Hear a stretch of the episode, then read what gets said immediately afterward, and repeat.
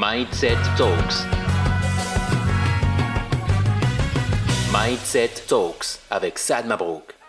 Salut à toi, cher auditeur et auditrice, et bienvenue dans un nouvel épisode de Mindset Talks, une chronique 100% développement personnel qui nous offre des outils pour catalyser notre potentiel.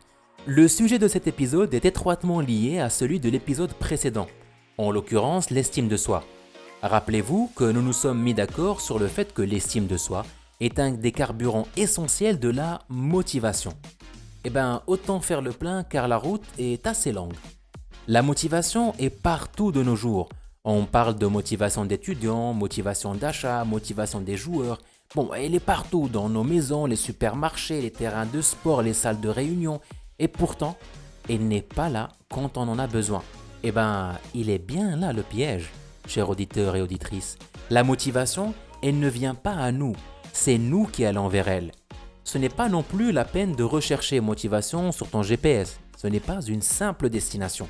Il est question de régler certains paramètres dans ton cerveau qui vont servir à capter le signal de la motivation et t'y emmener. On est d'accord? Le premier paramètre est celui qu'on a évoqué en début d'épisode.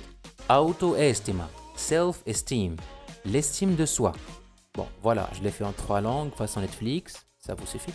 Ce paramètre, estime de soi, est le fait de s'appuyer sur l'amour de soi et l'image qu'on se crée depuis l'épisode précédent. D'accord? En addition à ce paramètre, estime de soi, nous allons activer les paramètres des choses que nous pouvons faire et qui dépendent de nous. Je le répète, les choses que nous pouvons faire et qui dépendent de nous. Ce qui signifie qu'il faut cesser de jeter la faute sur les autres, la météo, la gravité ou la coupe de cheveux de Scarlett Johansson et s'attendre à ce que ton cerveau te remplisse de motivation. Ok? Dès qu'on aura repris son estime en main et fini de blâmer les facteurs externes, il est temps d'activer de manière simultanée un scanner technique et affectif. En d'autres termes, préparer le terrain pour bien bosser et s'assurer qu'on ne se transforme pas en robot. Je mets en œuvre les outils pour avancer en respectant mes limites. Ensuite, il est temps de choisir des problématiques qu'on peut résoudre ce que des gens appellent se fixer des objectifs. Et puis, dès que tu les notes, tu passes à l'identification des étapes nécessaires à la réalisation pour donner à ton cerveau une image claire du voyage qui vous attend. Je vous rappelle que nous parlons d'objectifs clairs et surtout réalistes.